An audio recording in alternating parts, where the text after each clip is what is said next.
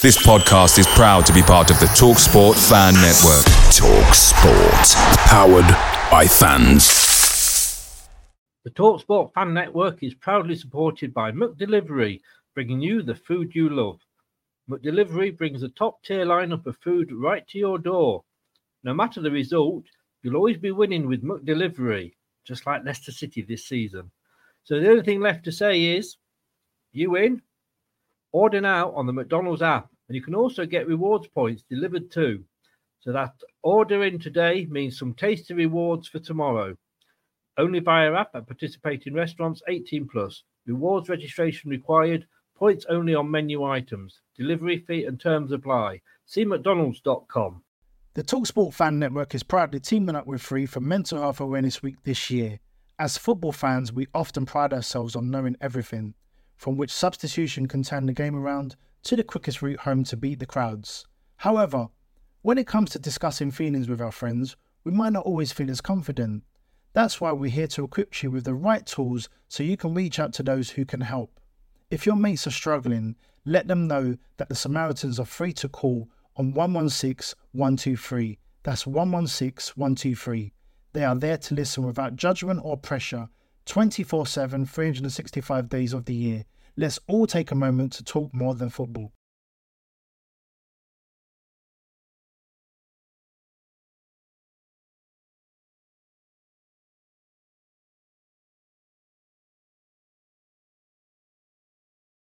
And now for something completely different. Watch us on YouTube Listen on your favorite podcast platform or ask your smart speaker to play the podcast Leicester Till I Die. Subscribe, like, follow, and join in now. Strap yourself in. Because we're set up, switched on, and ready to go.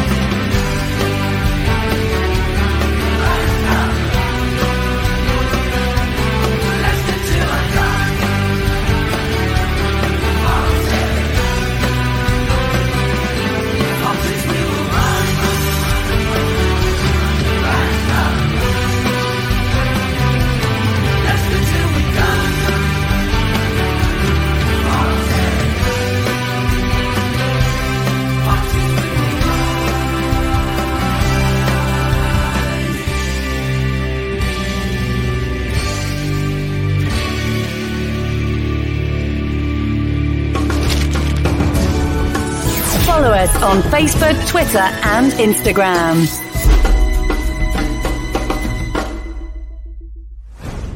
This podcast is proud to be part of the TalkSport Fan Network. TalkSport, powered by fans. Right, Chris. All right. Good evening, good afternoon, good morning, good day, depending where you are. And if you're on nights, good night as well. How are you all? Um, got over it yet?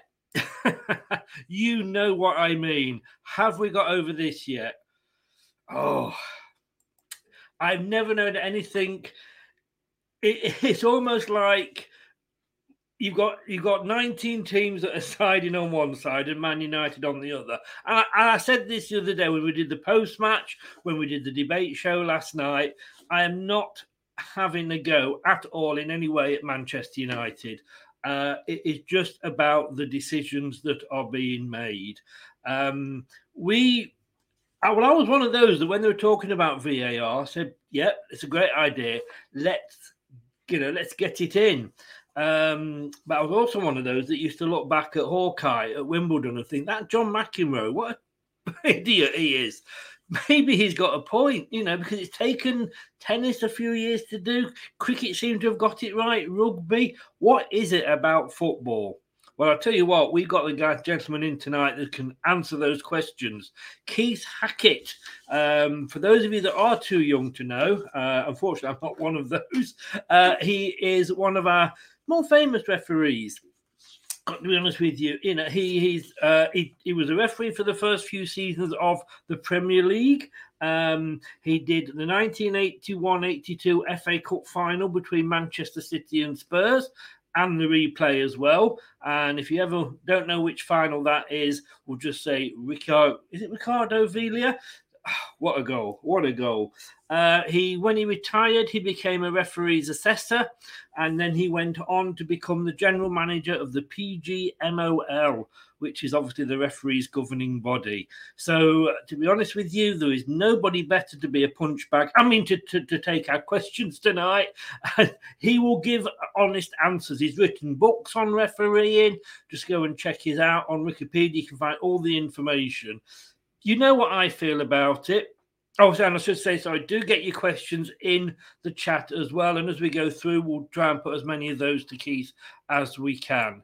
Um, this was what I said earlier. Uh, I write, as you know, for the BBC uh, on Tuesday, uh, Tuesday Talking Point. That's why it comes out on a Tuesday. They're not stupid, the BBC. And my piece this week was clubs deserve to be officiated by people who know what they are doing. Now, yeah, I might be being unfair here because let's be honest with you, it's not the easiest job in the world. Um, I actually did the FA uh, coaching badge. I got up to grade one, which is a it's enthusiastic fathers. Let me put it that way. And I the abuse I got off parents of the fans of my my son's friends that were out all in the same team. It is the worst job in the world, but surely, surely, with VAR, it should be getting right. What is going wrong? Do we need to change the rules? Do we need ex players looking at running VAR? Why have we got so many people doing VAR? There's so many questions. Let's hope we can get so many answers. I'm going to ask him in. And as I said, I'm really, really grateful for him to come in uh, at short, short notice. And obviously, with it being uh, as as well relevant as it is now with what happened. Keith, thank you so much for uh, taking the time to come on. Uh, good evening, Chris. Delighted to be on your show. Okay. Like we said before, we had a little chat before before we came live, and um, you don't hold back. You say it as it is. Um, yeah. You've got uh, you've had some books out since you've retired, haven't you? Yes. And, uh, and I, I, write for the Daily Telegraph uh, on occasions, and uh, believe it or not, for a Chinese magazine when uh, before COVID. Uh, since yeah. then, they've not up and running. But yeah, uh, and obviously on social media, I usually comment as it mm. as I see it. Um, yes. I mean, really, let's get to the meat of the thing.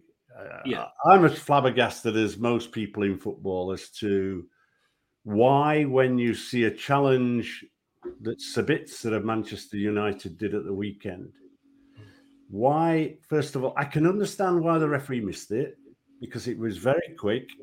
And the process of a referee is to see, recognize, think, and act. So one can only assume he's not seen it in the way that television has shown it. But VAR and a very experienced referee, Paul Tierney, is in the VAR room. He's got screens in front of it.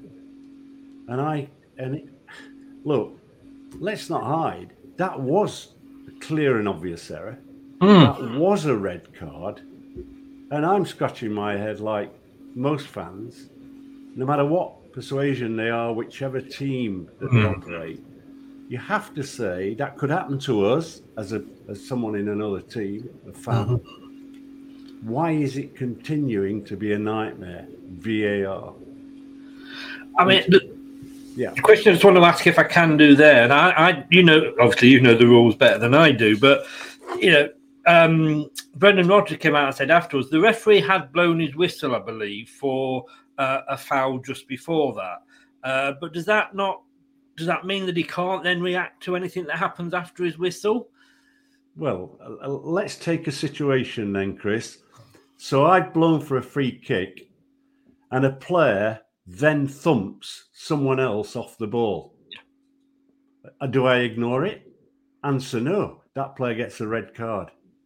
So let let let's not fudge it. Mm. This was a, a, red card offence. The the player set himself. one can question whether there was any force in it. It doesn't matter. He's endangered the safety of an opponent. And just like that one that didn't get a red card, we had the other one of in another game of an overhead red uh, kick, if you like. And don't ask me to uh, uh, sort of say his name as a Paculto or whatever. Yeah. Was sent off to the hospital. This was an overhead kick, hit the head of the of the player, Yeah. put him in hospital. That's a red card offence. He's endangered the safety of an opponent. So the previous week, we had the nonsense of Lee Mason not drawing the lines and Arsenal having a good goal. Uh, sorry, uh, Arsenal having a goal scored against them, which should have been disallowed for offside. As a consequence, Lee Mason uh, mutually leaves the post. I have to tell you, if anybody read my article in the Telegraph, I just said simply he needed to be fired because it was that bad. It's it well, it, it's the, the the basics of the job, isn't it? You know, I mean, we've obviously gone over a lot of these things on, on my channel since since the match. We did the post match, we had the debate Yeah. show Monday night. Um, is is VAR? I would say fit for purpose. That that's maybe been a bit fair, but you've got VAR and you've got the rules of football. Are the rules of football just too complicated for VAR? We don't know what's onside, what's offside. I hmm. joked and, and I was a little bit rude, but you know, I said if a player's running towards the goal as a defender and he's a little bit excited in the nether regions, does hmm. that count as offside? You know, hmm. at what point and you know, where does it hit the arm? It's a simple I think was it was it Brian Clough the one said it's a simple game that, that's, that's spoiled by by rules. Um, I, why can't they just simplify it and, and change the rules, which I think they have to, to accommodate VAR? Well, let, let's let's look at that. Break that down a little bit. Um, I think if we look at the offside law, um, I, I can tell you that when I started refereeing in the '60s, if a player was stood in an offside position, that was an offence. Mm. Then the law evolves, and they actually say he can stand in an offside position, and at that point, he's not committed an offence. Um, but if he uh, gains an advantage only when the ball hits the crossbar and or comes off the goalkeeper or a defender to him, then in that situation, uh, he's still offside because he was offside when there was a shot on goal. So, so you've got that complication. You've then got the further complication of he can score with his head, he can score with his shoulder, he can score with his knee, and he can score with his feet. And we've seen the abject nonsense, haven't we, of a game that was for people in the local park and at whatever level we operate. Suddenly we've seen the introduction of VAR and the complication of the law. Now, David Elleray, former referee, was charged by the IFAB to make life easier and simpler by looking at every law and then simplifying it. And in fact, in doing that, I think he's overcomplicated it because where I think offside law becomes a nonsense is when we say that you know they they've actually made a play or you know there's an action by that that player from an offside position a deliberate play and and then you get the complication of the Rashford incident where he's yards offside. Uh, he's allowed to to go on um, and he then leaves the ball and the goalkeeper's fooled and didn't make a save and the goal the goal is allowed. When we all as referees would say that doesn't look right doesn't smell right that's offside And I was pleased that Howard Webb new in the post, clarified clearly that that in future would be flagged offside. So let me let me just let me just go on because I, I'm I'm for technology. I'm the guy who stood up. I, I went to I was the boss of the PGMOL when I watched Roy Carroll drop the ball over the goal line, a yard inside, and against Spurs, and no goal was given. I could see from the director's box at Old Trafford that was a goal. I then went to the, the summer conference of the Premier League in Leicester, or on the outskirts of Leicester, at a hotel, and I stood up and said, I want a goal line technology. I then started working with Hawkeye. And I think after a few days, I said to Hawkeye, I don't want the referee involved. And they looked at me as though I'd come off a planet. and I said, What I mean by that is, all I want you to do is say to the referee, go. And I want you to do that electronically. I don't want a conversation. I don't want to, I don't want anything else. Now, if we look at VAR in England in particular, where it's probably work, operating at its worst, we've got to go back in history. So, year one, when VAR was introduced to the world, the Premier League said, We're not having it. We then go to year two of VAR, and, and the Premier League say, We're having it.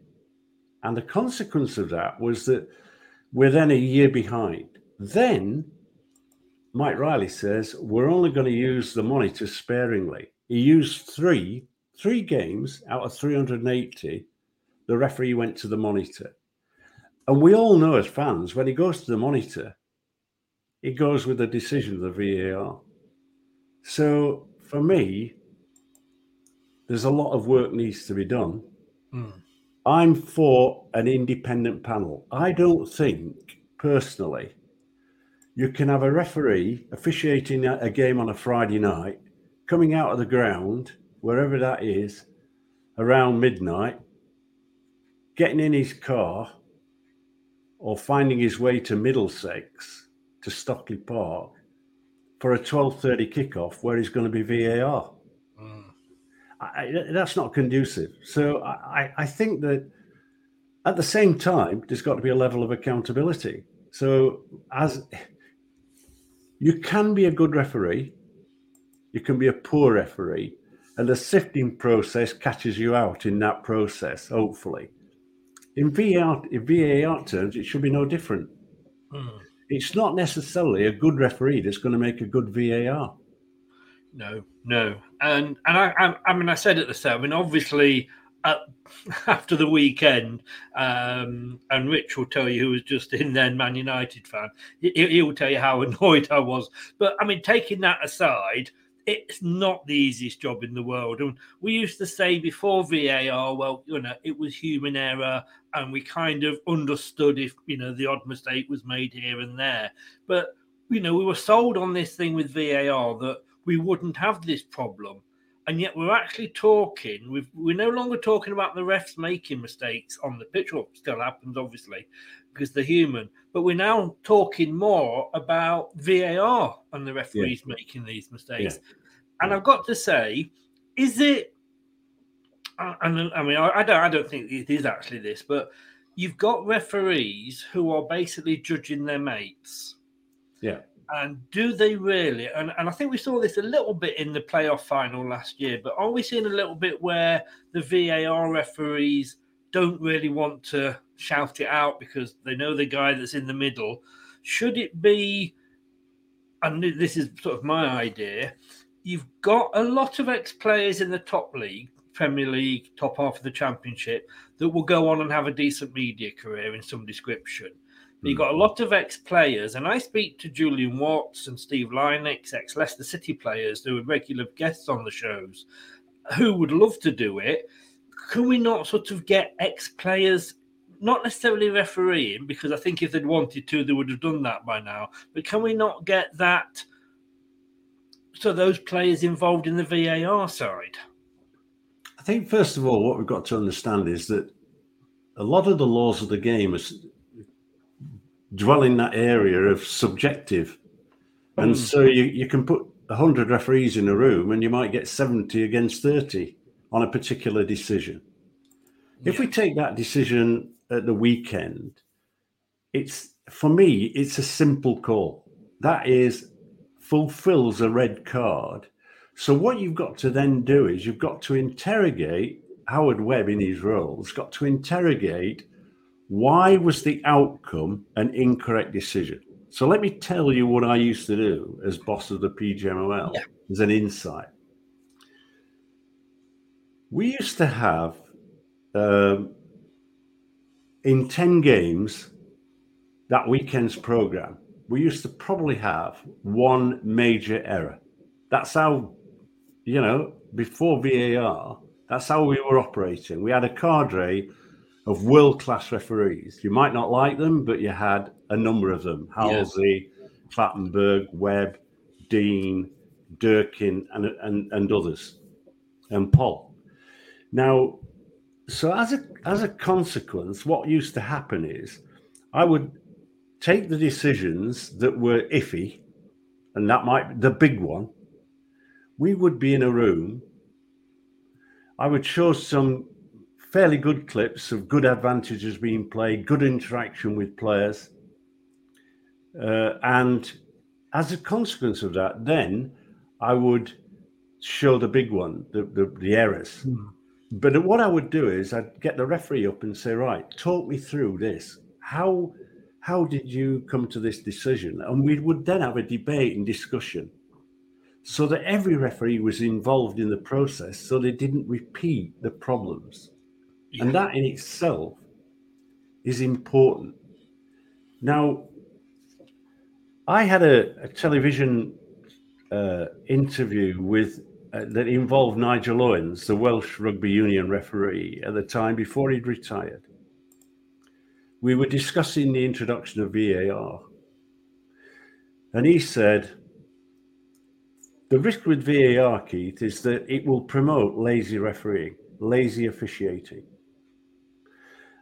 And he used this analogy. He said, "Think of the tightrope walker, no safety net underneath." Every step that he makes is going to be very accurate. His concentration is going to be 100% because he knows if he falls off the rope, off the rope, he's likely to die. Once you put a safety net underneath that tightrope walker, it gets blasé. And what happens in refereeing is the chances are you become lazy and stop making decisions. And, and I watch one or two referees closely. I know them. They no longer talk to me, by the way, because I, criti- I, them. But in reality, I'm seeing referees getting to the edge of the penalty area in a reasonably good position and hesitating. The big, what makes a top quality referee is to be able to get the big decisions right in the game. I'm not going to argue about a throwing, provided it doesn't result in a goal. Yeah. We want to get them right. You know, we hear the stats from Mike Riley last year 98% accurate. Well, of course they are. Every throw in, every goal kick, every corner kick, most of those are answered by the players fetching the ball. Yeah. You don't need a referee. So for me, these big decisions become something that is really important. That can that can involve red cards, where you can actually analyze performance. Now, when I took over the PGMOL, it was we had referee assessors at the ground, Hmm. and they would do that. They would talk the referee through. That they was your job at one time, wasn't it? yeah. So you would you would have people like Peter Jones, Leicester referee, international referee, great experience going to the dressing room, talking to that referee, not to, to slate him, but actually have an honest conversation. Um, Riley changed that system. I decided that I needed not policemen policing policemen, I need other participants. So I set up a panel with the Premier League ex players, ex managers became match delegates. So when we talked about the marking of match officials, we had a group that marked on behalf of the, if you like, the manager, the player group, and the referee group, and we could then look at the individual performances of the referee. What was he a good communicator? Was you know, uh, was he one who perhaps uh, kept his cards in his pocket and managed effectively? If you if you look back at Mark Halsey, people might remember him. Very oh, him on the show. Yeah, I remember. Very, yeah. very fit referee. Yeah, communicated well. You might have the other end of the scale where you might have somebody like Rob Styles or or even Mike Dean in his early days. Even mm-hmm. Mike Dean never changed, and that is, I'm going to get an average of four or five yellow cards every game.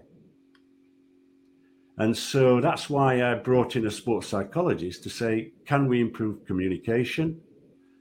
Uh, uh, a nutritionalist, can we improve fitness? Uh, because of that, see the, the nature of being able to see. So I think those are the important aspects. I think from VAR's role, I, I am one that says, let's give it a try. Let's let's have some mm-hmm. ex players on that panel, train them, but at the moment, I'm telling you, I think some of the referees need training oh, okay. because,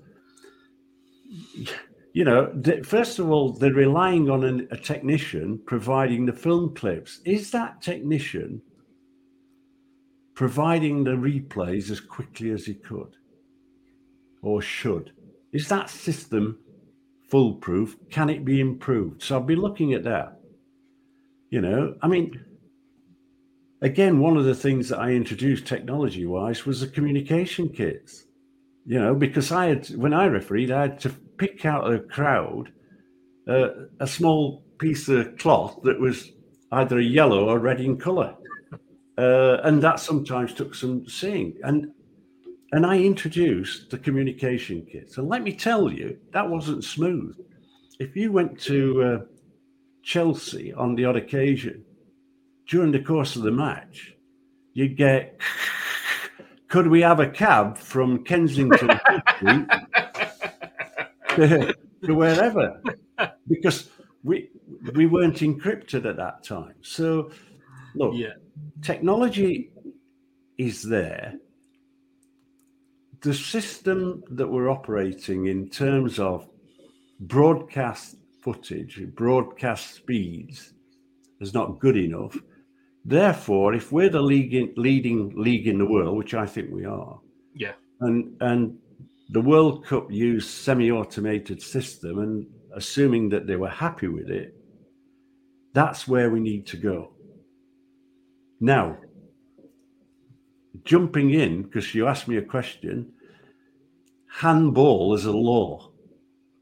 I mean, in my day, and I and look, I finished mid nineties uh, yeah. referee, but w- all we had to do is say, look, we're looking for the movement of a handball to antiball, and we use the word deliberate.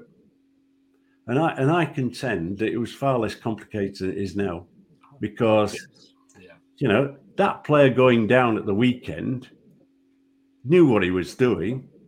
Uh, you, you had the week before, you had a similar situation Neither penalties were given when handball and handling offences had taken place.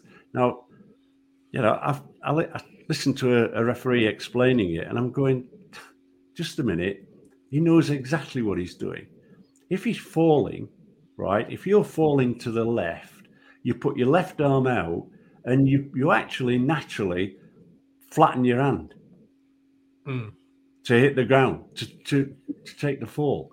So you look at body mechanics, and they're the signals as a referee that give you the clues to making the right call. And and and therefore, in that situation, there's a penalty kick that should have been awarded for handball, not given. Now, last week we saw Lee Mason sort of leave, um, and about time about time because remember he, he, he messed up at Villa. Yeah. Now it's not always easy because you've got to recognise that these guys are employees of the PGMOL. And they are, as employees, you have to go through employment law. So you've got to go through the process of the first warning letter, verbal, written, that sort of scenario. But what you can do, is don't give them games for a period and just say, right, okay. And, you know, I mean, as the boss of the PGMOL, I fired a referee um, and I dropped referees. You know, Andy D'Urso was one that was a, um, a referee that never got over the Roy Keane incident. Mm. And and his confidence confidence had been shot, and I looked at it and thought, right, I'll I'll I'll lower his status, take him off being a professional referee, drop him down to the football league level, and he became quite a competent referee at that level, more comfortable, uh, and out of you like the heat of the yeah. uh, the Premier League. Yes. I want to just, if I can, take you back to what you were saying about the handball, because again, it's one of these where it hits you. Is it the length of your sleeve? And if that's the case, can we not get Adidas to add a couple of inches onto the bottom of the sleeve? Um, but you see, again, with me, this is where the ex players would know whether a hand, you know, is in an unnatural position. So when a player jumps and his hand's in a certain position, is it is that where your hand would be if you're jumping? I've never jumped that high, so I, I wouldn't know. But like I said, that that's one of the, the, the reasons I think for for me wanting sort of you know ex players involved.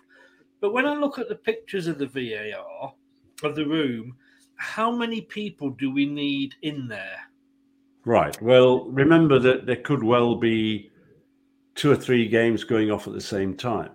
So what you have got is you've got you've got three people on that game. Right. You've got the VAR, you've got the AVR, and you've got then the mechanic, the guy who's operating the system. The the AVR, the, the assistant VAR, is there so that if there is an incident, that's been reviewed by the referee as play continues. The AVAR is looking at the game so that there's no gap. You know, when when they say the review is over. So that's why you've got two. Now, I've had a suspicion that there's someone else hovering around the place trying to interfere with the, the independent process of the VAR. I think that Howard Webb's kicked that into touch straight away. I think he's he's made it clear this that we don't need a manager around the place. Mm. Let let the match official do his do his job. In terms of handball, what you what you got to understand is if you take someone like Michael Oliver, Michael Oliver has refereed for eight years in and around the northeast at grassroots level before he came onto the football league. Then he spent a number of years on the football league, learning his craft before he became a Premier League referee.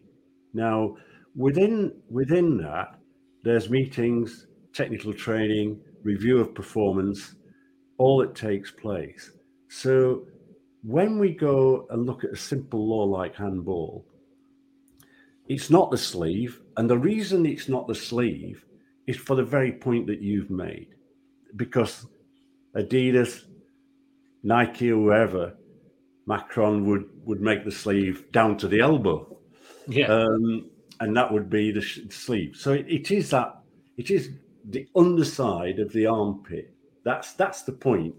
The, the underside of the armpit level.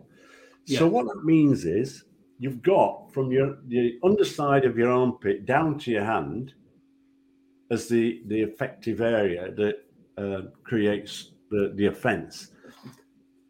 Where's the shoulder, if you remember, you had people do, moving in with the shoulder, hitting the ball, and and and some referees were giving free kicks. So they clarified that by saying no, the shoulder is is part of, of the body.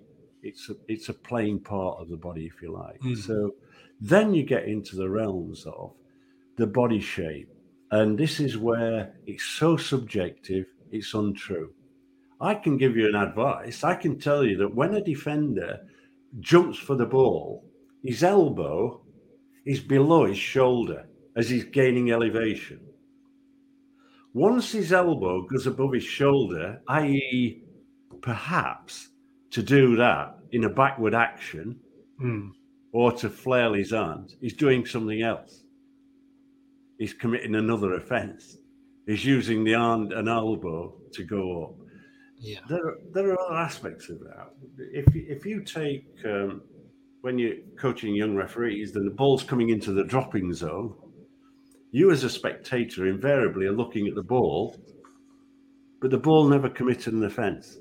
So we, as referees, are looking at the players in that dropping zone, and in that dropping zone, you can have the defender pushing in the back, thumping in the back, kicking on the back of the leg, uh, leaning over, pushing openly, and you can have the forward elbowing his opponent, grabbing his shirt and spinning off him. So there's all those types of scenarios that, with training and education of those referees, they ought to be able to take, detect that.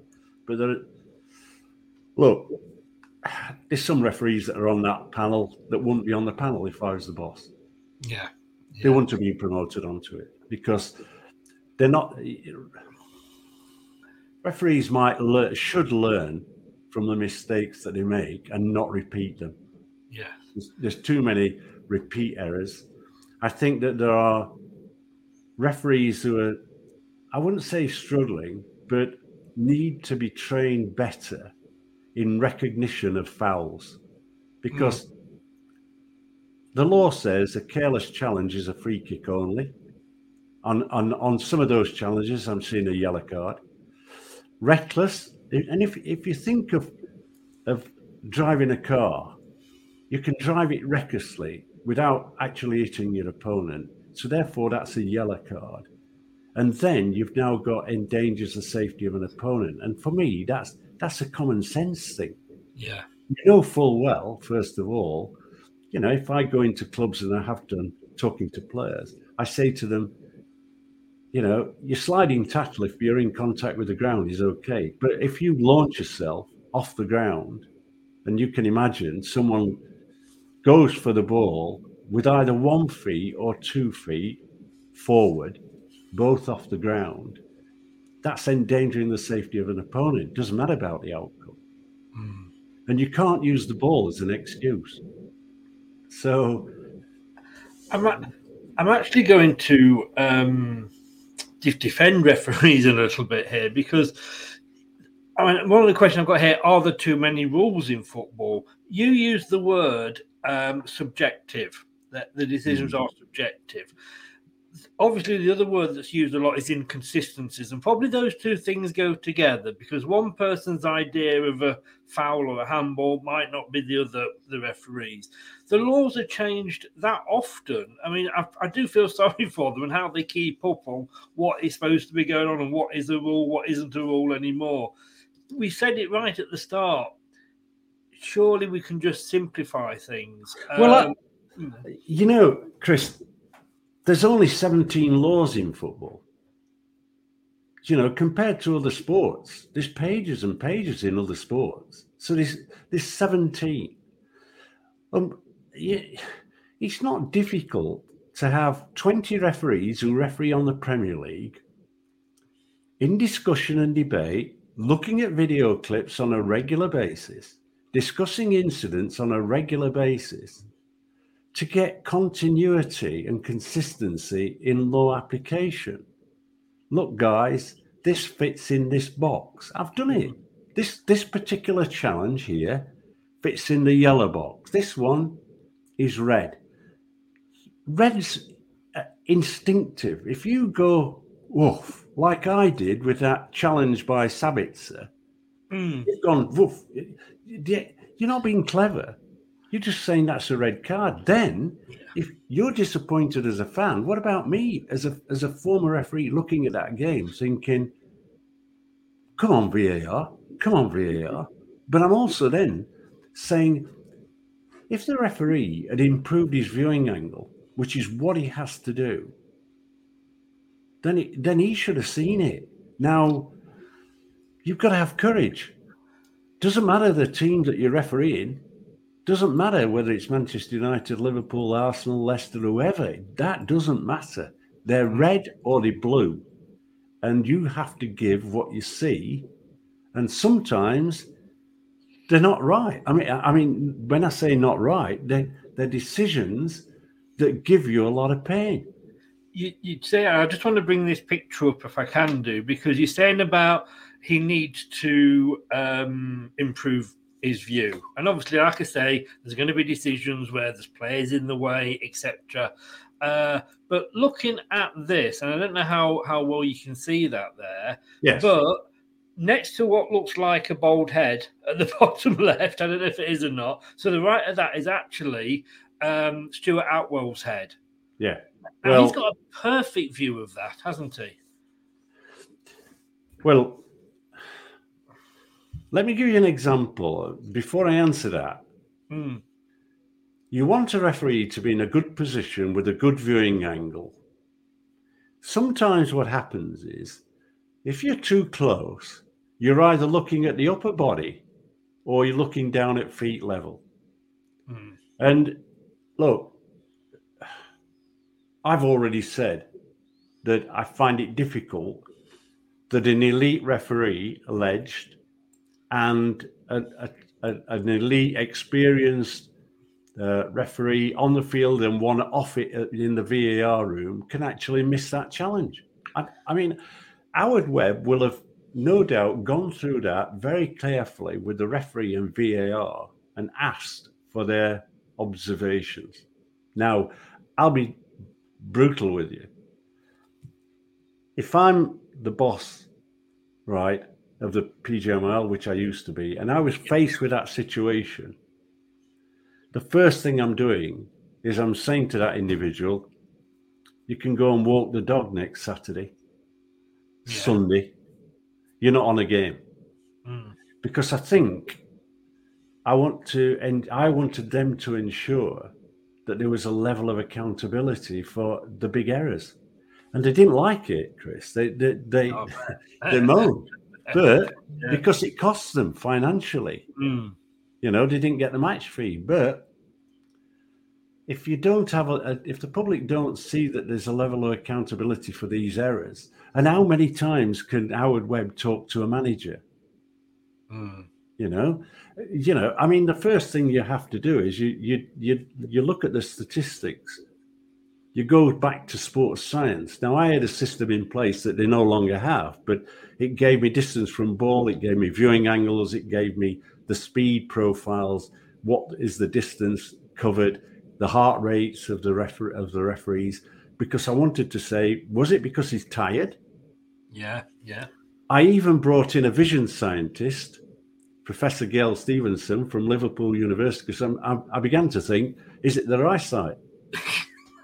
now, I'm not being. There's, I'm not is that say he should have gone to Specsavers. well. I, I mean, look, one of the things that I did do was in my era, fitness was about endurance. Yeah. The game's changed, and now it's most players are massively fit. They've got subs and everything. Um, it's explosive sprinting, and that's why I brought a sprint coach in. I brought a sprint. Two, I had two sports scientists, very qualified sports scientist and then brought in uh, on a part-time basis a sprint coach because I wanted to get them to be able to explode like a player and get the mark. You know, we were doing 20 average 25 sprints in a game, 11 and a half thousand meters, and we moved that up to 50 uh, and an average close to 12. Um, yeah, he's in he's in a position where he has to see that decision, and you've got then have the courage to say, "Look, I'm going to send you off." But you've then also, as boss, got to support that referee when he does send it off. So if there is flag, you just say, "Look, you've done the right thing. That's what I expect," and you defend this situation. I wanted to go but go back because I can remember when I was a young lad, and it's a long, long time ago. Believe you me, but I was I was young once, and I actually bought.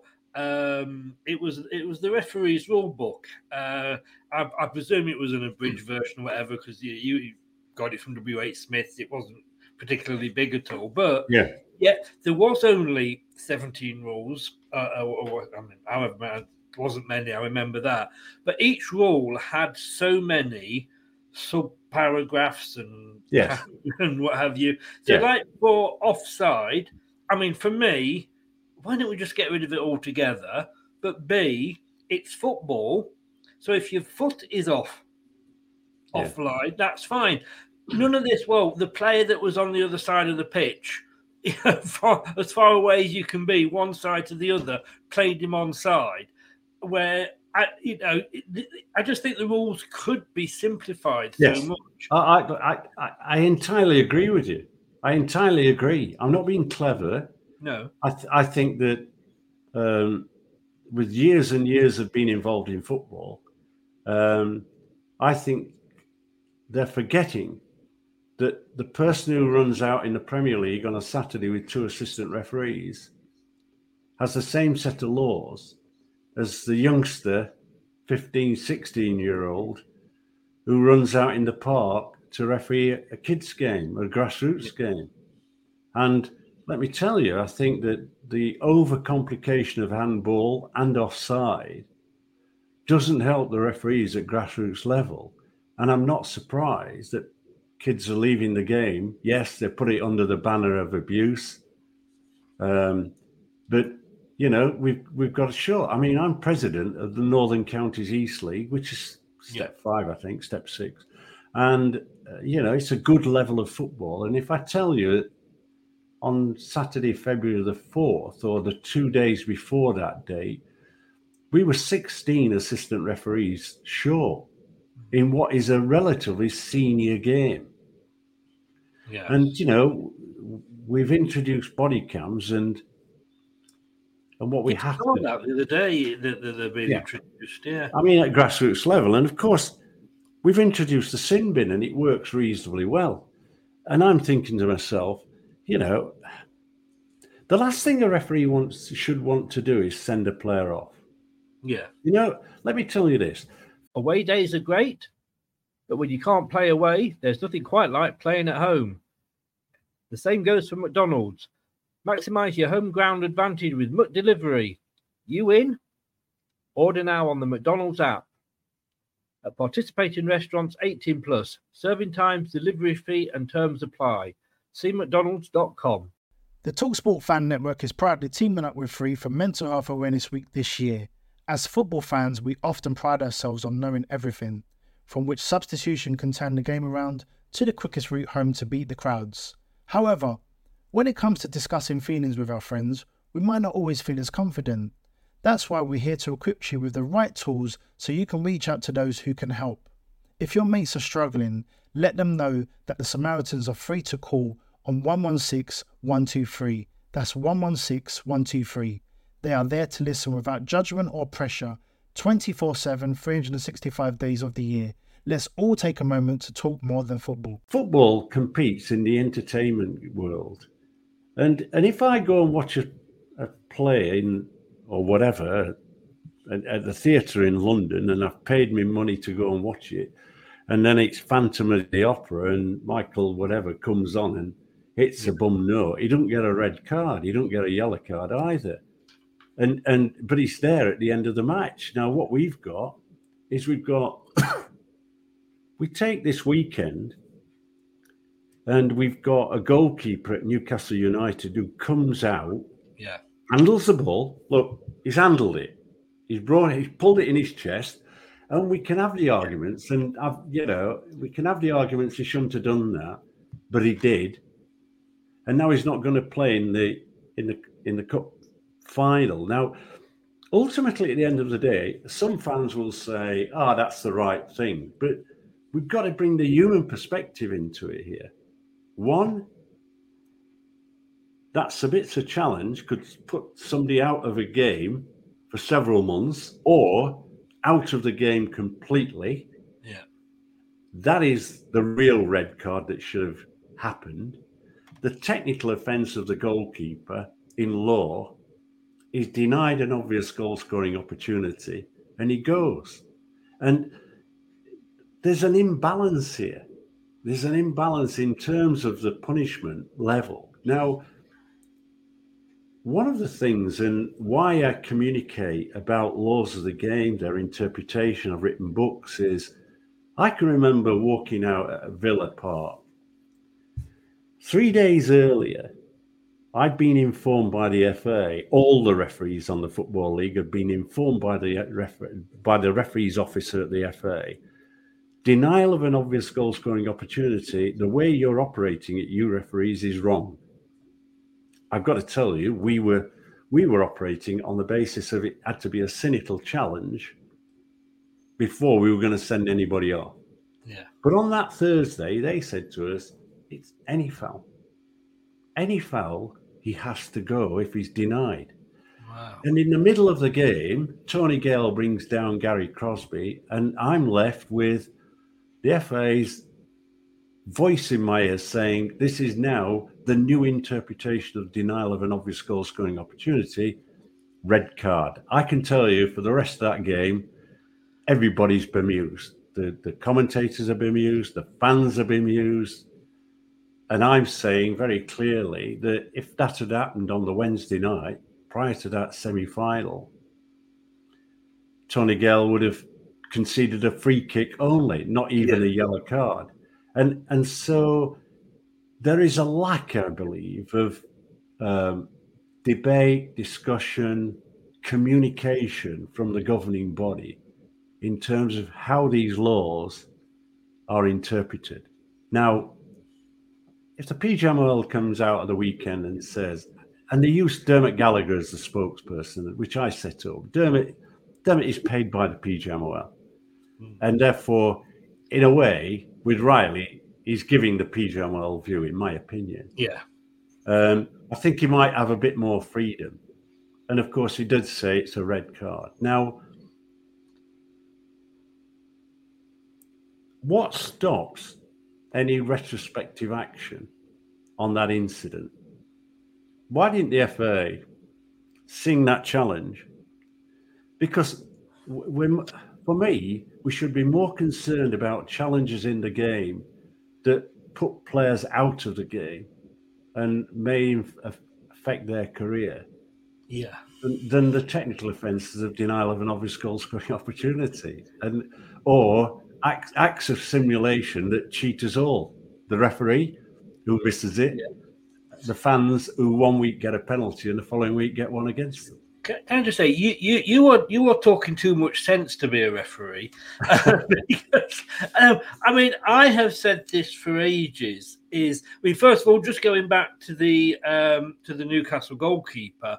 I mean, yes, I think it was an in a way it was a bit of a natural reaction for him because he's a goalkeeper. Yes. Uh, okay, so by the rules it's a red, but somebody else I don't know who it is had got two yellows and isn't missing the game, but because it's a straight red, and that's I think where people sometimes look at it and go, "Is it is it fair?" But I am a great advocate of this retrospective use of VAR because they are diving players yeah. in it, which basically is cheating. Yeah. Um, and the problem is obviously, I think you know Manchester United cheat player falls over and is cheating, and he's not, but I've got my blue tinted spectacles on, and vice versa. But if if they look at a game at, at VAR, because they've obviously got the, all the game on tape, that they can sit there and look at it the day after and go, "Yeah, that was diving. That's actually yeah. cheating." Yeah. Give him a yellow card. And then obviously it adds up to his other yellow cards, and eventually yeah. he'll end up missing the game. Surely the managers at that point are going to go, "Don't you bloody dive," because you're going to get a yellow card, and I don't want to lose you. Yeah, well, I mean, what's interesting this week, uh, uh, I've picked up today. I understand that there's a uh, a woman footballer who took a dive, deceived the referee, and that's gone to review by the FA, and she's got a two-match ban. So, if we're going down that route, it should affect it should be applied to all football. And yes. if it's broadcast, then fine, you've got the evidence, and, yeah. and away you go. But I, you know, I think ultimately at the end of the day, um, we've we've got to recognise. Uh, well, I certainly recognise people don't. And there's a, quite a few agree with me, some disagree. I think under Riley, Mike Riley's watch for the last uh, ten years, I think we've seen a decline in standards. Wow. There's always going to be there's always going to be a mix of individuals. There's always going to be different referees do it in different ways. If you know, I've mentioned earlier Peter Jones from your patch, quiet, unassuming sort of guy, efficient. his his accuracy in decision making. Rarely did he get into problems. Rarely did he get into confrontation with players because he was an efficient referee You applied the laws of the game accurately and he got the big decisions right. Now, some will say, as they say to me, well, in your day, uh, there weren't 22 cameras watching the game. Well, you know, as someone that's refereed both here and overseas in in big games, I, I, I could say, well, just a minute. I can remember one game, uh, the opening game of the Euros between West Germany and Italy, where where there was over hundred cameras um, because it was being different broadcasts, people, yeah. and various other things. But and you've yeah. also got the newspaper photographers as well. Well, I mean, look, I mean, ultimately, at the end of the day, the game is what it is, and. I think that there's no question that there is a general lack of communication out of the PGMOL over recent years. There's been none to some degree, and that's exacerbated the problem. And and I and I think at the end of the day, um, realistically, what the MLS do is they have a weekly review program on VAR. They they actually show clips, to either justify the decision or actually say, look, our guys, our team's got this wrong. This is why they got it wrong. You know, this is interpretation handball. This is interpretation of offside. Um, you know, what's what's a deliberate play? Um, I thought Howard Webb in discussing the Rashford situation explained it pretty clear, clearly that he, his expectation, which is similar to mine, is that that should have been given offside. Mm. That's what the game requires. And I think often, whilst we talked about 17 laws, the 18th is the most important one. That's common sense. Yeah. And I used, I used to say to the referees, look, I don't want any surprises. And I think, you know, I introduced, um, and I, I did. I mean, I, I, went to the Premier League and said, look, I, I want, I want the play, the captains of both teams coming into the dressing room prior to the game simple conversation. Hello, you know, my name's Keith. How do you want to be addressed on the field? You've then got a conduit in which to be able to, if a player's getting a bit out of hand, just have a quiet word in the captain's ear and say, look, have a word in your mate. He needs to calm down a bit. But those sort of crafts don't seem to be promoted as much now. Well, I seem to remember there was a, a, a, law I thought had come in that said that players were not supposed to surround the referee, and there was only the captain that is quite rightly, as the captain, allowed to go up and just say, "Look, why did you give that, or why didn't you give that?" You know, not going to change his mind. I accept that, but he's got the right to question it. Uh, well, what, I mean, as I've said before, the captain has no real um, status other than det- determining which way they're going to kick off and yeah. which end they're going to have penalty kicks. Um, but I was trying to enhance that by saying, look, I, I, want you to, I want to be the guy who can keep in, you informed as to what's what's happening and explain if need be. On the question of players surrounding referees, uh, the the process it's not a law; it's actually, if you like, a, a criteria that was set in the Premier League days and that is when three or more players surround the referee, the referee then reports that at the end of the game as an extraordinary incident, and that's why you're getting teams charged with failing to control their players. Now, for me, I used to say to the referee, if, you, if if that happens, nail the first guy, and then it'll not repeat. Mm. You know, I mean, we're all watching that boring process, aren't we, at corner kicks when there's a bit of holding and grabbing and pushing and shoving and all that nonsense that goes off. And then what we do is we see the referee going in and having a word, coming out, and it all happens, and nothing's done. And and I sit there. Look, I don't want the game to be sanitized. I love a game. I, you know, I was brought up in the days. I ran the line when Norman Hunter was on the field. Yeah, George Best played you know, those sort of people. So I came through that period in the 70s through to the mid 90s of, of, of you know, if, if you went out to Argentina and referee, believe me, you, you, you're watching your own legs that you weren't being Yes. challenged. Yes. So I, I think ultimately at the end of the day, you've you've got those challenges. We go back to that original thing. I can't understand why a referee at the elite level and a VAR who can look at the thing a dozen times if he needs to allows a challenge that is a clear red card to go unpunished. And that, what I'm saying is, I wonder what I have not looked, but I wonder what Stuart Atwell's doing this weekend. No, this, I'm going to be looking. I won't be surprised by whatever. The one thing I want, I mean, a couple of questions, then we'll come on to sort of a few questions in uh, from from from what's coming up in the chat. Because I appreciate the time moving on. You said this to me. We had a, a brief chat before we came live, and I had no idea as to why referees were not communicating or coming out because you know I, I was thinking look you expect managers to come out after a match and say uh ABC or whatever, and they're worked up because maybe they just lost the game or there was a bad decision, and then they don't say anything in case you know that, that they're fined. Players are having to do it as well, and I said, why aren't referees expected to come out and just explain why they did certain things? Now, I've always said referee PGMOL not allowing them to do it, but you made a very, very interesting point. Yeah. I mean, the, the, the principles are this that, again, when I was boss, I put the referees on a media training course with the view that they're capable of answering the questions that were going to be raised in the media in order to give clarification of what they were up to.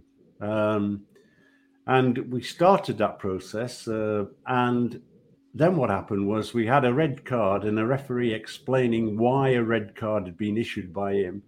And the clubs went spare.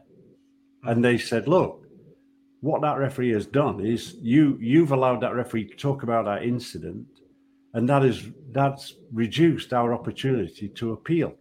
We were going to appeal against that referee's decision, but now we've no chance of winning the case. So it's unfair. So the clubs themselves were unhappy with referees' post-match uh, comments.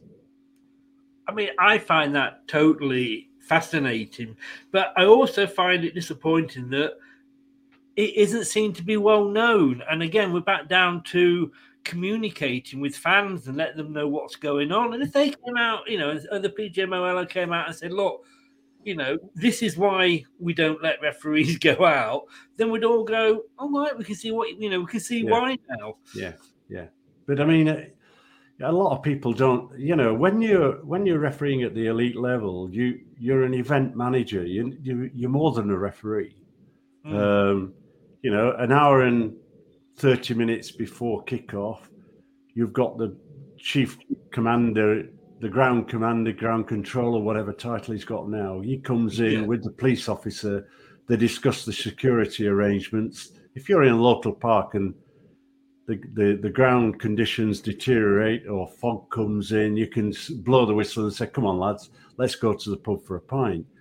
At the Premier League level or the Football League level, you you've got to give the police time to put, uh, you know, the control mechanisms outside for the safe egress of the stadium, stewards and all that goes with it. So that's why you have that debate and discussion. Um, and then one hour before kick-off, the team sheets with the uh, with with the captains come in. So uh, you know you you are you are effectively an event manager, and of course you've got the guy at the side of the pitch counting you down to make certain that you kick off uh, at the appropriate time. Yeah, just looking actually because there's been a lot of people saying like, "Oh, Stuart Atwell's on VAR for us this weekend."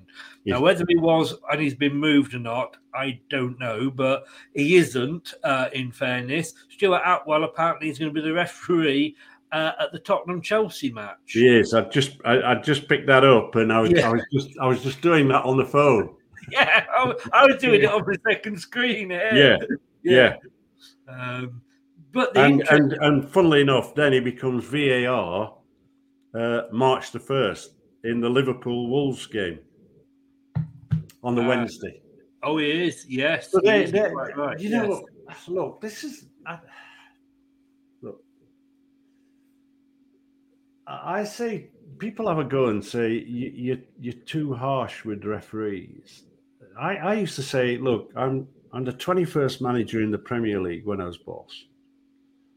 And if a player, you know, if uh, despite his reputation, if Sheffield born Jamie Vardy is not hitting the ball in the back of the net and the manager thinks that he's not in, in form and he shouldn't be selected, he's not selected.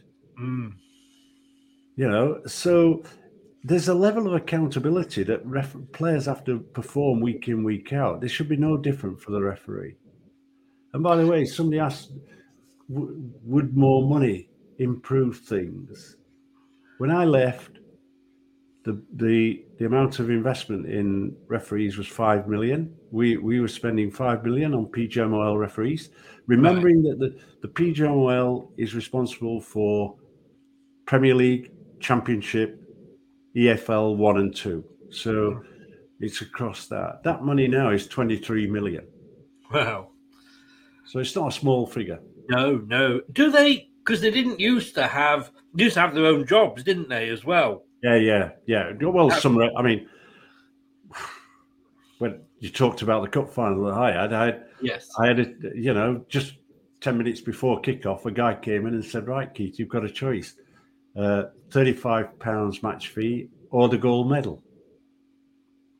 And the, as I was coming down the steps at the replay, after the replay on the Thursday night, the guy came up to me and said, "Good news!" And I thought I'd won the pools. And he goes, "You're going to get the thirty-five pound and the gold medal because you've refereed two matches." so I mean, that's how times change. The, yes. the, professional referees now will get between, I would think, seventy and hundred thousand. Wow. Um, they are full time. SG one are full time. There's championship referees in the main are full time assistant referees at the Premier League. Most of them are full time. Uh, in my day, we were amateurs in a professional game. That's why, I mean, I put forward a proposal to the Premier League, having lost my job twice. I mean, I look, it's not a sob story, but it gives you a background of uh, being appointed to referee New Zealand versus Australia, and I refereed the match. It was no better than a good quality Parks game, being honest. Yeah. Uh, but uh, that evening when I came off the ground, off the pitch, and into my hotel, uh, I'd been dismissed from my job for taking leave without permission, and I fought the case and won.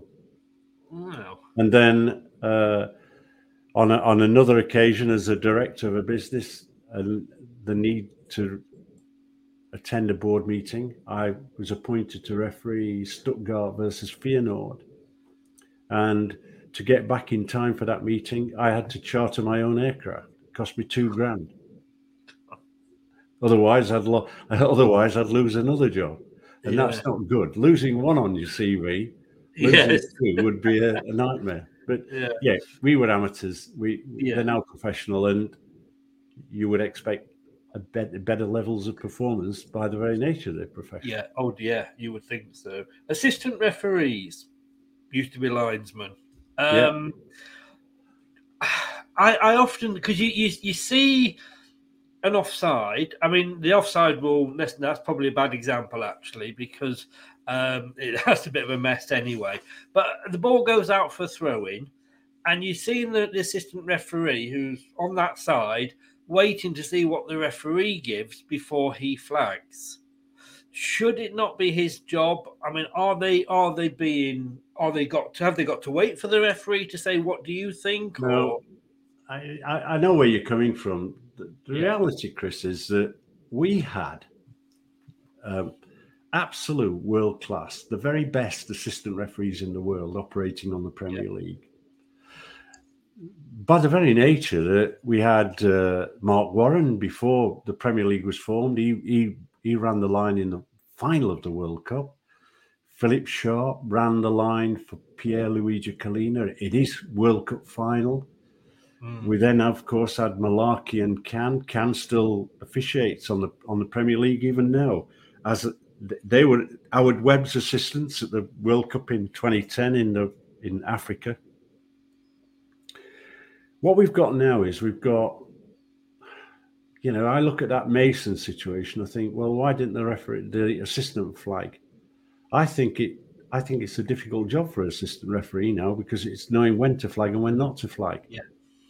And and my view is, I, I'm saying to them, look, I know why the delayed flag is being used because of the introduction of VAR. But then I say to the people, well, why are they operating the delayed flag in the championship where we don't have VAR? Why? And I said to a linesman last weekend, weekend before, um, why are you delaying the flag on a on a, a grassroots game of football? Because they do it in the Premier League. And I'm going, no, that's because there's VAR. And what they don't want is an incorrect offside and a goal ruled out. They want the game to continue, the outcome of where the ball is before they flag. Now, I think sometimes, you know, you get a picture in your mind as a as a an assistant referee mm. where you are, where the player is, and sometimes I think that picture's lost in the build-up of the ongoing play, and then the flag goes up, and and it can be confusing. And I, I think that some assistant referees are perhaps not doing the job that we've come accustomed to. Yeah. And like the referee, waiting for the person upstairs to say it's uh, mm. that's out or it's offside or it's not yeah. offside. Yeah. Well, you'll be thankful to know I've run out of questions, but just a few uh, that uh, have come up in the chat. Uh, Andrew said uh, one quite earlier. I, I, don't know if I agree with this. Managers should be able to call refs to a monitor to look again. I mean, if that is would ever happen, surely they're going to be say you've got two. You can you can allow two in the game. Otherwise, the managers would be calling them over every five minutes, wouldn't they? Yeah, absolutely. I mean, look, I think that um, when a manager's in the technical area, he's got a job to do, and sometimes they themselves lose the cool, and and yeah. and there's there's bias in it, all that goes with it. Most of the managers I've come across are pretty articulate, uh, but get them near the green bit, and they, they the personality changes because of the pressure that they're under. Um, no, I think that the game has got to be in a position where the referee goes to the monitor and uh, he can stick two fingers up to the VAR yeah. and say, "I'm sticking with my decision."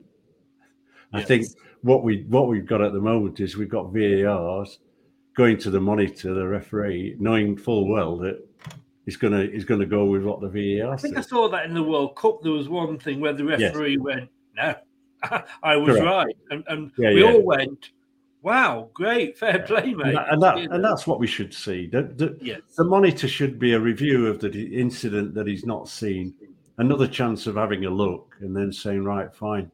Yes. I'm, I'm I'm happy with what I've seen, or I'm unhappy with what I've seen. Yeah. I mean, I think we covered this earlier about. And I think I think uh, what is what Howard is going to do next season mm. is I, I think he's very keen if he gets permission from FIFA, who have uh, the World Club Championships allowed the referee to explain his decision. So he would rather than come to the touchline and give the signal and all that. I've reviewed the monitor; it's offside. That's it. Now, it, even if we get that, it'll be a benefit do you think some? Well, they've obviously got mics. Do you think being able to to hear what they're saying, like they're doing? Oh well, I mean, I I I just like us to get near rugby. I'd just like us to use the big screen. Um, referee and two assistant referees come together and they're looking at the screen together and they have a chat, and we can listen into the chat and they come yeah. to the decision. You know, I, I you know I I I I think we can learn a lot from other sports, just like oh, the independent timekeeping. I think that we should take away that responsibility from the referee, and we should have an independent timekeeper. Mm. Oh, I'm all for.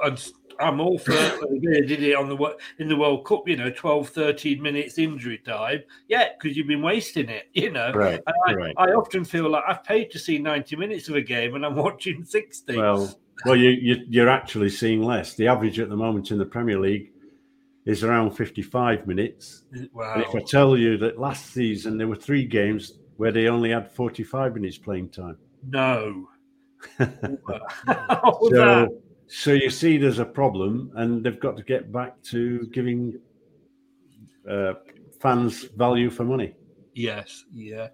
Uh, oh. Dave asks here, who changes the laws in what appears to be yeah. a random move almost? I don't know if it's every week, but no, we said, we said early, didn't we, about but, handball changes yeah. every season. The laws of the game are changed annually if they're going to be changed. Yeah. The laws of the game are not the remit of the the, the FA or, or the Premier League or the referees. They are the International Football Association Board. Now, the IFAB is made up of the the FIFA, who have four votes, England, Ireland, Scotland, and Wales, who have one each, and there's got to be a, a, a like a, a, voting system that has to be dominant. But um, so the, there's a business meeting that meets regularly. I think Arsene Wenger's on that, Pierluigi Collina, yeah. and representatives of those countries and they meet they meet and they discuss laws and law amendments and with some experiments. I mean, at the moment, there's obviously that ongoing experiment with uh, semi-automated system, which would bring in levels of accuracy because it's artificial intelligence and home-based cameras. Um, but they change them on an annual basis. And by the way, if, if any of your listeners wanted to look at the laws of the game out of interest and check, if they go to www.theifab and remember the T H E I F A B.com, they can go there and they can da- download the laws of the game. They can actually look at the, the documents that are produced and the voting rights, etc. I'm just going to put that in in the chat actually. Yeah. www.theifab.com. Dot com. Download the rules. Game. Brilliant. Thank you for that. Um, interesting point here from from Ash. Um, love the name always Ash. with the thin. Uh, who do you support? I'm not sure to say, you know, yeah, yeah, what yeah. that leads me on to is you can't, as I understand, referee a, the team that you support. No, no. Can you or do you also not able to referee the team where you live? Well, I think that's an interesting debate. Um, if we take uh, the the football league and the Premier League, in my era, right, in my era, you would, uh, as a Yorkshire-born referee and a Yorkshire-based referee, right, um, they wouldn't allow me, of course, to referee the two Sheffield clubs. No. Uh, but interestingly, for a number for a period, uh, neither could I referee Leeds United. Uh, but I could referee Chesterfield, and Chesterfield's closer to Sheffield than and than than Leeds United. Um, but now, what you have is uh, you have on the program now, you will see that there's no mention of where that referee comes from. No. What the referee has to do on an annual basis is fill in a form that says, This is the club I support, or if I have any connections to. Mm. As a consequence, that is then into the system and that nullifies the, the, the guy. So if you take someone like Anthony Taylor, and I, I, I must say, I was really concerned about early on, a few years ago, because he's an Altrincham base referee who supports Altrincham, but is allowed to referee Manchester City, Manchester United, which is mm. like a walkaway. Yeah. But in fairness, I think he's demonstrated, as he should do as a referee, high levels of integrity. Now, um, I, I, I was a Sheffield Wednesday fan. I was brought up as a kid going to Hillsborough, uh, and you always retain that. Um, I've not been watching them in recent years because I'm president of a grassroots club called Penistone Church. We operate with 20 teams. We're playing this evening, and I've forgotten when I committed to this program. Oh, you said we could have. I forgot that that uh, we were playing, so I don't know how we've gone on. But effectively, I, mean, I'm more involved with grassroots football now than the Premier League game because Mike, Mike Riley didn't want me anywhere near the, the Premier League referees. Mm.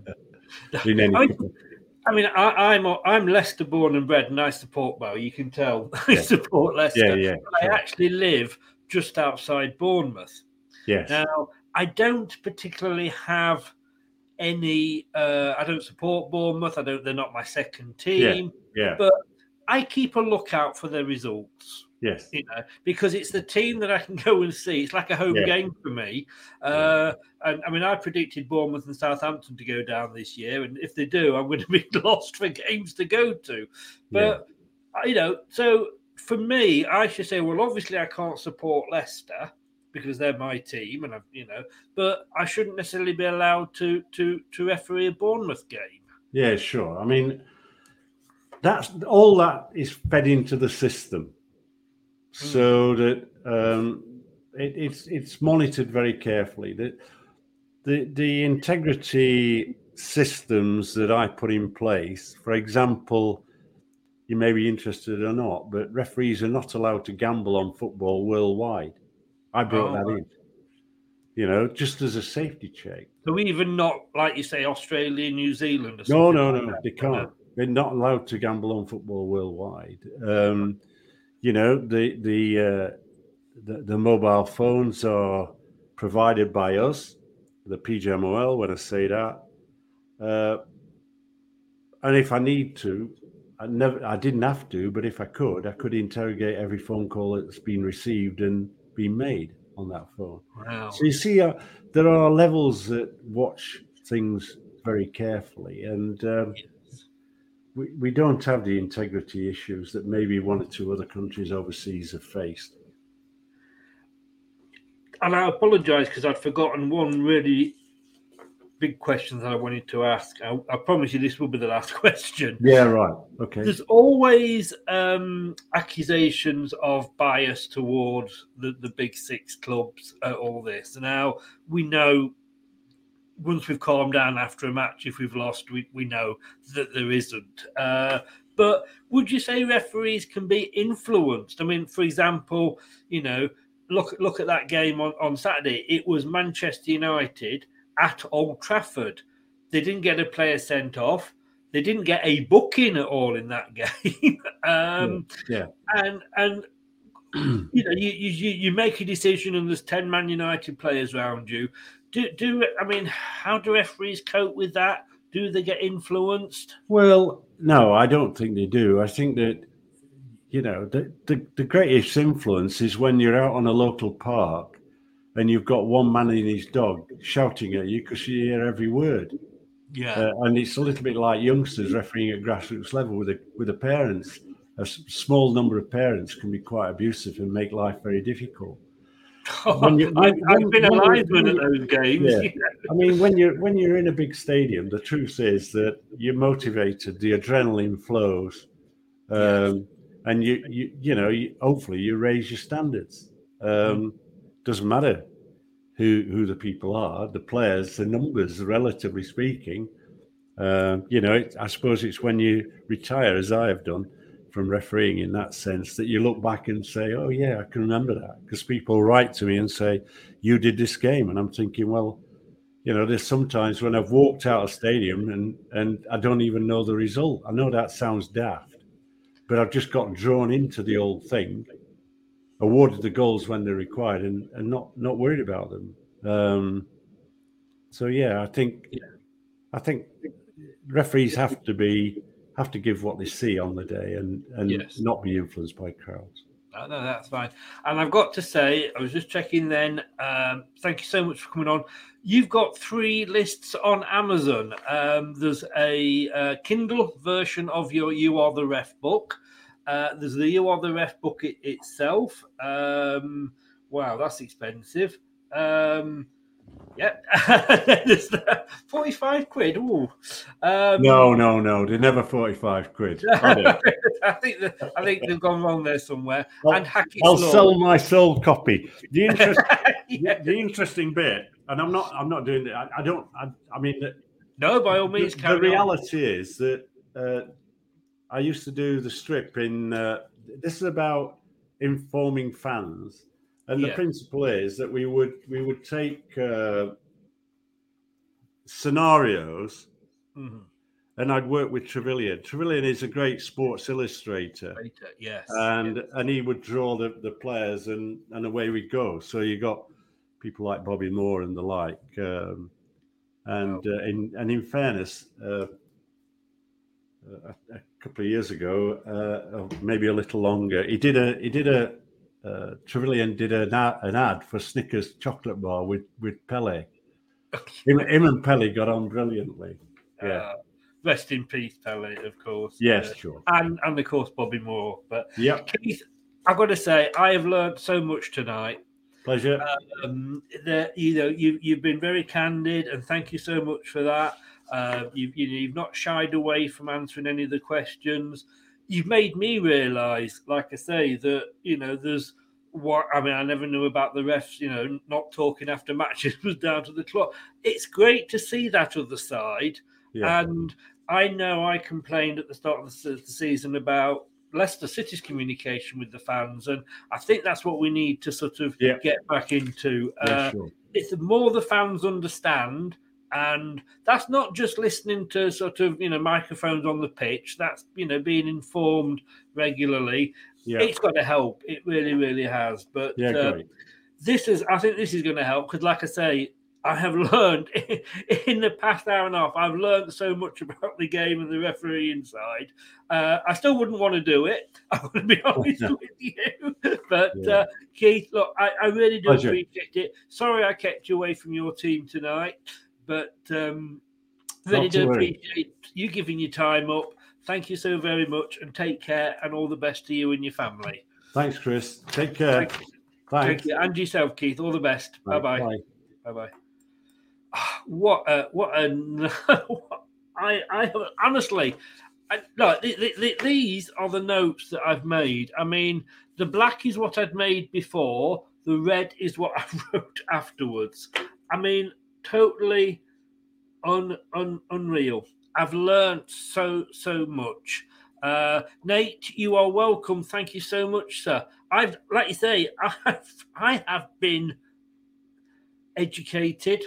Um, we're still going to moan about referees, of course we are, but when you've got an ex-boss of the PGMOL, which is the um, you know the governing body for referees uh, in English football, uh, or I don't know if it's British football, but definitely English football, uh, saying, "Yeah, that should be a red card."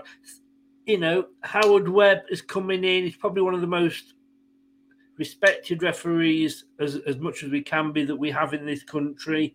Uh, it sounds like he's changing things. If you know anybody that ever moans about a referee, tell them go and have a look at this video. Go and have a listen to what Keith's got to say. There are two sides to every story, and wow, we've learnt that tonight. And like I say, thank thank you so much, Keith, Keith Hackett. I can remember him when, you know, and in those days, I reckon it was harder to be a ref because you'd got players knocking six bells out of each other on pitches, Norman Hunter and all them. But uh, but look, it, it, it, was great, and I've really I've really enjoyed that. I so I have so so enjoyed that. Um, and uh, if you if you've missed it, you've come in late. Please go back and check it out. But guess what? Coming up next on Leicester Till I Die TV.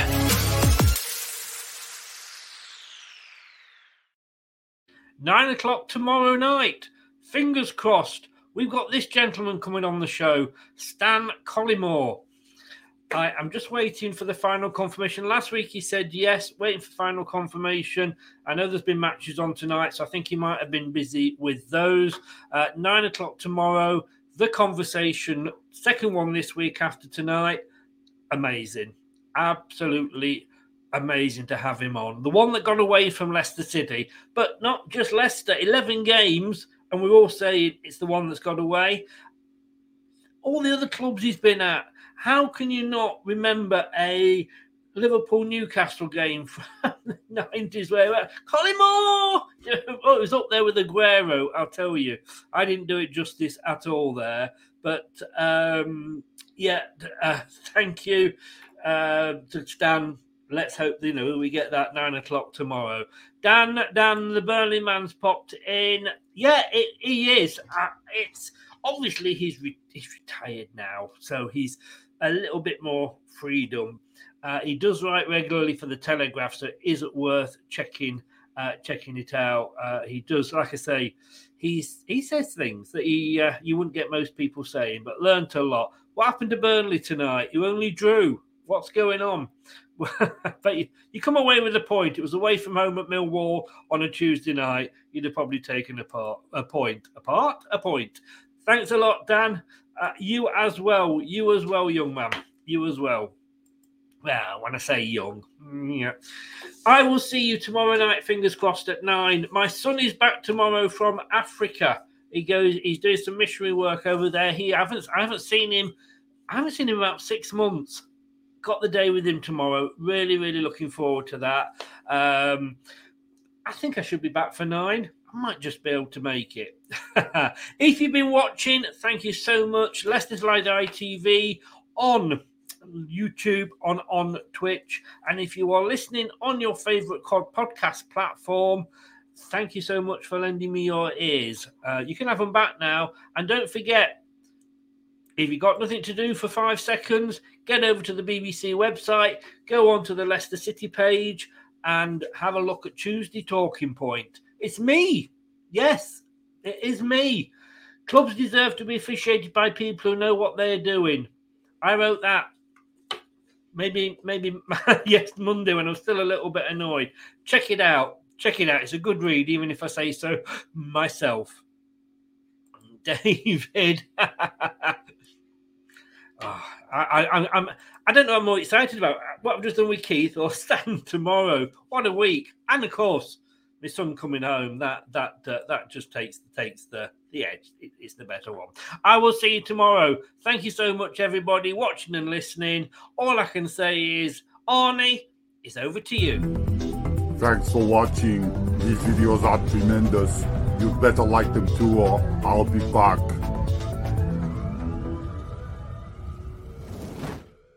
This podcast is proud to be part of the TalkSport Fan Network. TalkSport, powered by fans. That's all, folks. Thanks for watching Leicester Till I Die. This is Chris saying goodbye and see you next time.